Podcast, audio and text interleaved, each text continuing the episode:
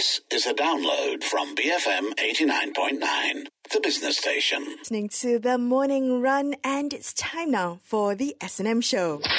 This is the show that's all about what's working and what's not in stocks and markets. I'm Melissa Idris, with me, Julian Eng. And today we're going to talk about the opportunities in the small and mid-cap space on Bursa Malaysia. Joining us is Ian Yung, a business development director with Red Sena, which is an FMB SPAC or a special purpose acquisition company. Now, Ian was previously a stockbroker and has been a long-time market watcher and investor. Now, before we start, I'll just like to caution you that stock investing can be quite risky, and BFM is not making any direct recommendations to you to buy or to trade stocks. So, should you choose to do so, please do your homework and seek professional advice before you trade in the stock market. So the topic that we're going to talk about is whether there'll be a bull run in the small to mid cap space in the market. And uh, Ian, tell us what are some of the themes that you're looking at as far as this is concerned. Okay, uh, thank you, Julian. First thing is ringgit. It has been under pressure for a long time. Okay, and the two years that uh, we've had a weak ringgit, manufacturers have had time to get used to it. So I think once you've actually priced that in, uh, when you talk about they want a stable ringgit, doesn't matter it's weak or strong or whatever, as long as it's stable. So I think it's stabilized now. Perhaps it could even strengthen. Okay, that's number one.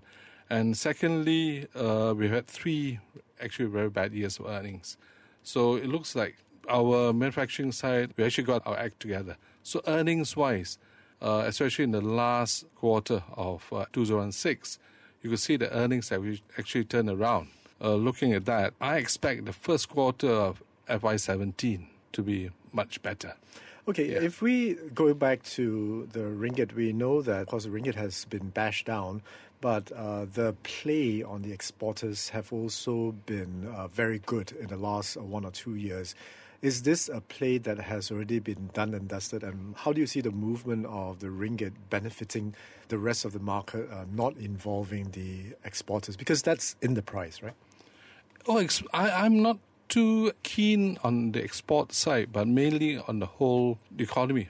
So you, you can see actually the whole, all the numbers have actually improved.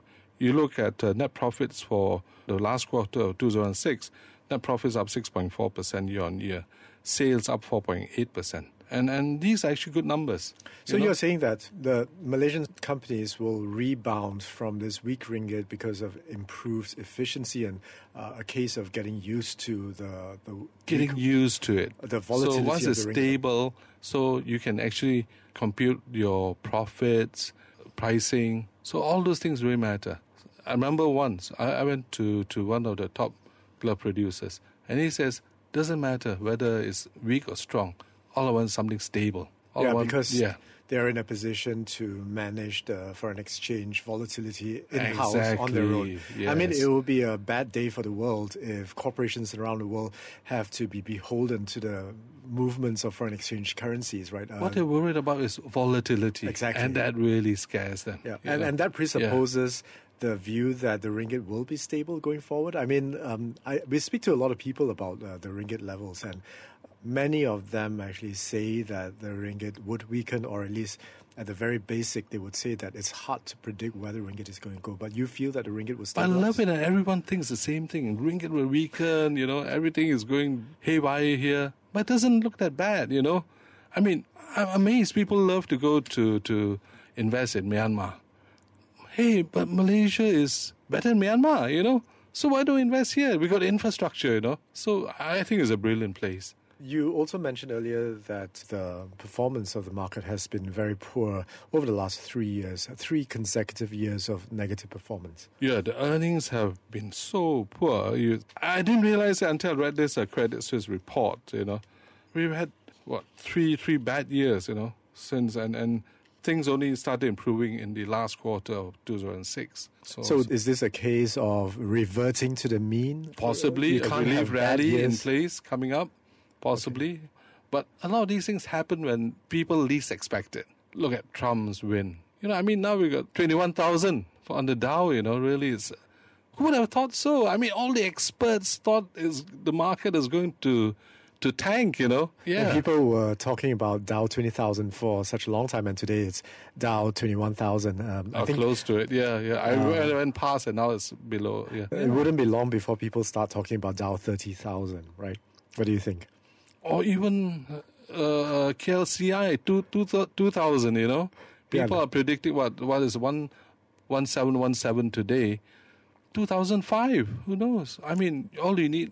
Are these, are these just numbers that traders and investors, speculators pluck out of thin air? Or um, is there really some fundamental basis for the KLCI, for example, going past 2000? Okay, I talk to Chinese corporates.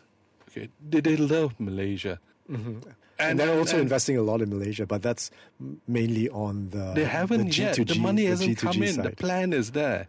You know. Okay, but that's Yeah. that's G to G, right? Would it filter down of to course, stocks, it will. listed stocks? It will. I mean, I see big money coming, and I I I get queries from from uh, this Chinese corporation that that I'm very close to. They said, "What can we invest in in Malaysia?" They love tech, but then again, I was thinking Malaysia not exactly cutting edge tech. Is this company that you speak to representative of the Chinese view? Because there are two kinds of investment. One is FDI, and the other one are actual stock market investments. It's FDI. Okay, Yes, it's yes. FDI. I'm just It's wondering FDI. whether the spate of announcements of the Chinese coming in to invest in Malaysian projects, whether that would filter down efficiently to the stock market, listed companies in the It stock should. Could be a major theme as well. China, I mean, it is already. Look at IWC. There's, there's some Chinese money there. So there'll be a lot of uh, uh, in the construction side, perhaps in the a bit on the banking finance side, you know, that sort of thing. Okay, before Hmm. we move into some of the specific stocks that you like, what are some of the other themes that are worth following in Malaysia? Tourism is a very obvious one, you Mm-hmm. know, Julian. And also PNB in restructuring.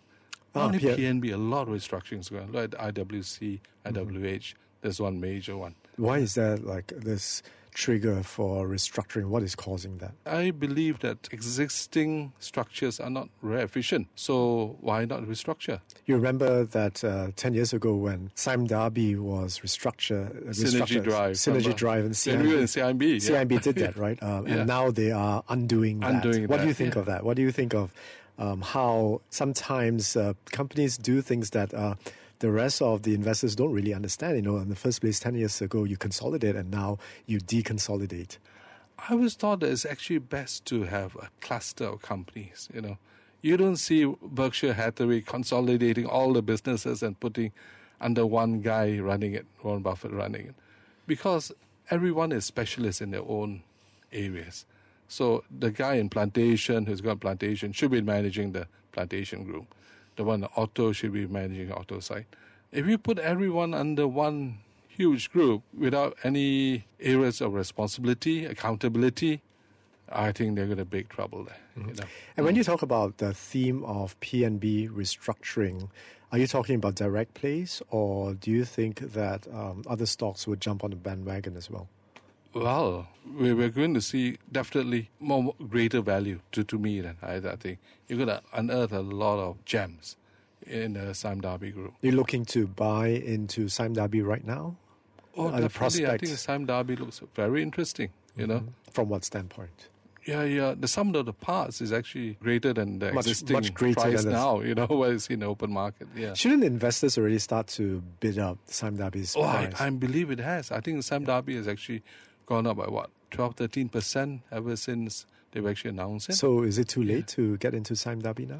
I wouldn't want to buy it myself, okay?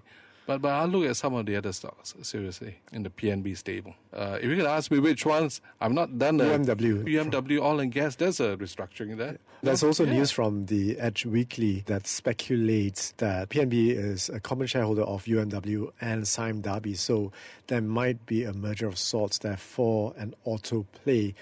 But Sime has, has come out to deny it. They have to deny it.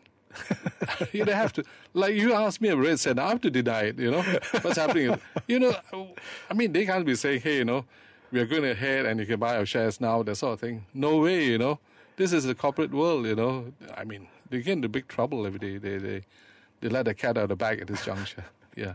So uh, I, I was thinking not UMW oil and gas, then IWC, IWH. When I speak to people in Singapore that are on the investment banking side, they say you Malaysians you have a lot of gems, you know. Companies like Keck Seng, Chin Teck, Oriental Holdings. Hey, brilliant for restructuring, you know. They think that uh, there's so many uh, opportunities, more than Singapore. Well, if only they vote with their money and bring all their money in to push up our markets.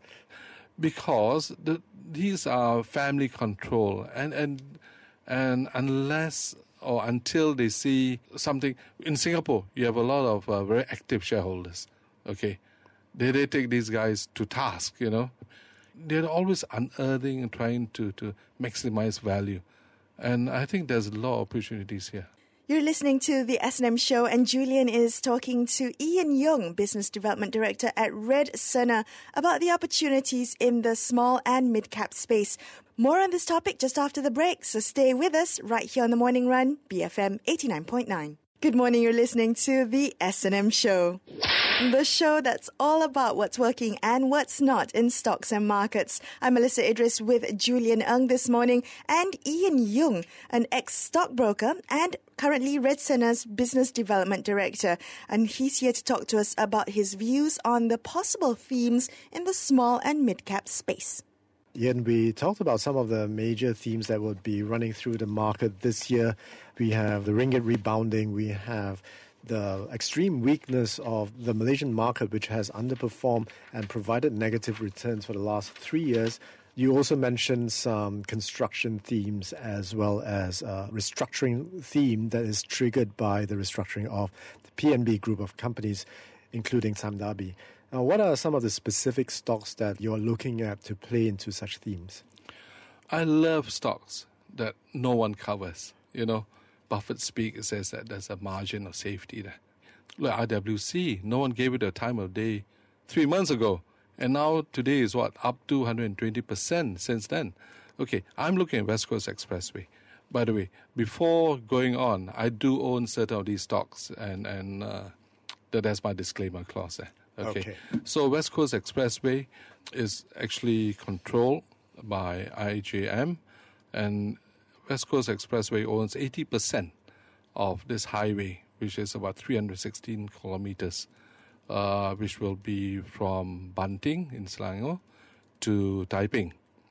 That's 316 kilometers, the second longest highway. Market cap 1.3 billion as we speak The highway will be completed in 2009. Mm.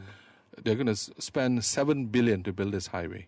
You know, if there's any construction, uh, I would put the IJM would in the to, to me top three uh, best managed construction company in in Malaysia. Very competent, very well managed construction company. I've been following IJM for the past 25 years. So total cost of the highway is 7 billion. The government has extended a soft loan of 2 2.2 billion to West Coast Expressway. And on top of that, there's an interest subsidy of 3% uh, from commercial loans for next 22 years. And the concession period for this bill operate transfer is for 60 years. I mean, I wish the government gave me this sort of deal, you know, really. and, and it's going for 1.3B. To, to me, it's a brilliant deal. Talking of deals, it's very conceptual. So, of course, a lot of things can go wrong uh, that there could be construction delays and all that. But so far, with IJM at the helm, gives it a lot of comfort. My view is uh, this second longest highway in Malaysia Yeah. as we speak, going to complete in 2009, and with a current market 1.3 billion, I think it's a steal. So, okay, uh, what about some other stocks that you're looking at? Petra Energy, I like oil and gas. I think that uh, it's been bashed down. Uh, oil and gas uh, capex has been well down to zero for the past two years. Okay, so when when oil and gas price rebounds, I know it uh, uh, recently it took a dip, I like something with a bulletproof balance sheet. And uh, if I'm going to take a bet on oil and gas, I'm going to look at Petra Energy. Yeah Uh, what other stocks do you, are you looking at? looking at Scientex, something is not exactly small cap, market cap about three billion, but this company generates a lot of cash. You're talking three hundred million per annum, you know, and and uh, ROE of twenty two percent. and currently trading at 12 times earnings. To, to me, it's, it's a fantastic company. You know, third largest industrial packaging company in the world, or was it fourth? Doesn't matter. Brilliantly managed by, by PJ Lim, someone I know very well, and I trust him. You know, uh, okay. The other ones would be 3A Resources, one of the largest producers of liquid caramel, caramel color. They do food ingredients. Okay, sounds delicious. Maltodextrin, yeah. Liquid caramel. Liquid caramel. Coca Cola, the liquid caramel there. Soy sauce, you know, caramel. So these are things where I feel that uh, technology will not replace. You know, it's bulletproof. You know, from from the tech standpoint. What do you think yeah. about the health aspects that people are now beginning to be more aware of, the health effects of what they consume? At this moment, caramel and maltodextrin and uh, what they do, glu- glucose syrup, soy protein sauce, I don't think they'll be affected. I, th- I think the major one would be sugar, where uh, the, the authorities are saying worldwide say, you know, cut back on sugar. I mean, yeah. if people stop drinking soda, stop drinking Coke, or at least they're consuming less of that. Would you say that demand for this kind of liquid caramel products would be affected as well? Good point, good point. But I expect it to be compensated by the maltodextrin. It flies off the shelf, so to speak, because maltodextrin is used. 3A produces medical grade maltodextrin, which is actually used in baby formula in 3 in 1. Maltodextrin is used in everything, a lot of uh, food and beverage uh, products. And uh, anything in the property sector because they've had a very challenging few years. Yeah, uh, Matrix Concepts. Okay, I know it's going against. Uh, it's actually the least loved sector, residential properties. But Matrix Concepts is amazing. Dividend yield of five point five percent, PE of what eight times, return equity of twenty three percent, and you've got uh, GDP of 13 billion. You know, I'm from Seremban, and let me tell you this: the town has actually shifted from the old place to actually where Bukit Sendayan, where where where Matrix Concept, Seremban to uh, where where they're based. It's amazing the amount of work they've actually put in, a lot of thought put in. Brilliant. I think Dato Lee, the major shareholder MD, is someone who I well, I really look up to him. Fantastic manager. Yep. And no doubt some of the transportation project like the high speed rail would oh, also oh, help. Definitely. Yeah. Brilliant, Julian. Yeah. But uh, this will take perhaps uh, another, what, seven, eight years. But uh, properties are trading, what, uh, selling at uh, 60, 70, uh, 40, 50% discount to, to Kuala Lumpur. To, to Kuala Lumpur. So a lot of people are traveling from Seremban and and uh, I think that uh, Matrix excellent value.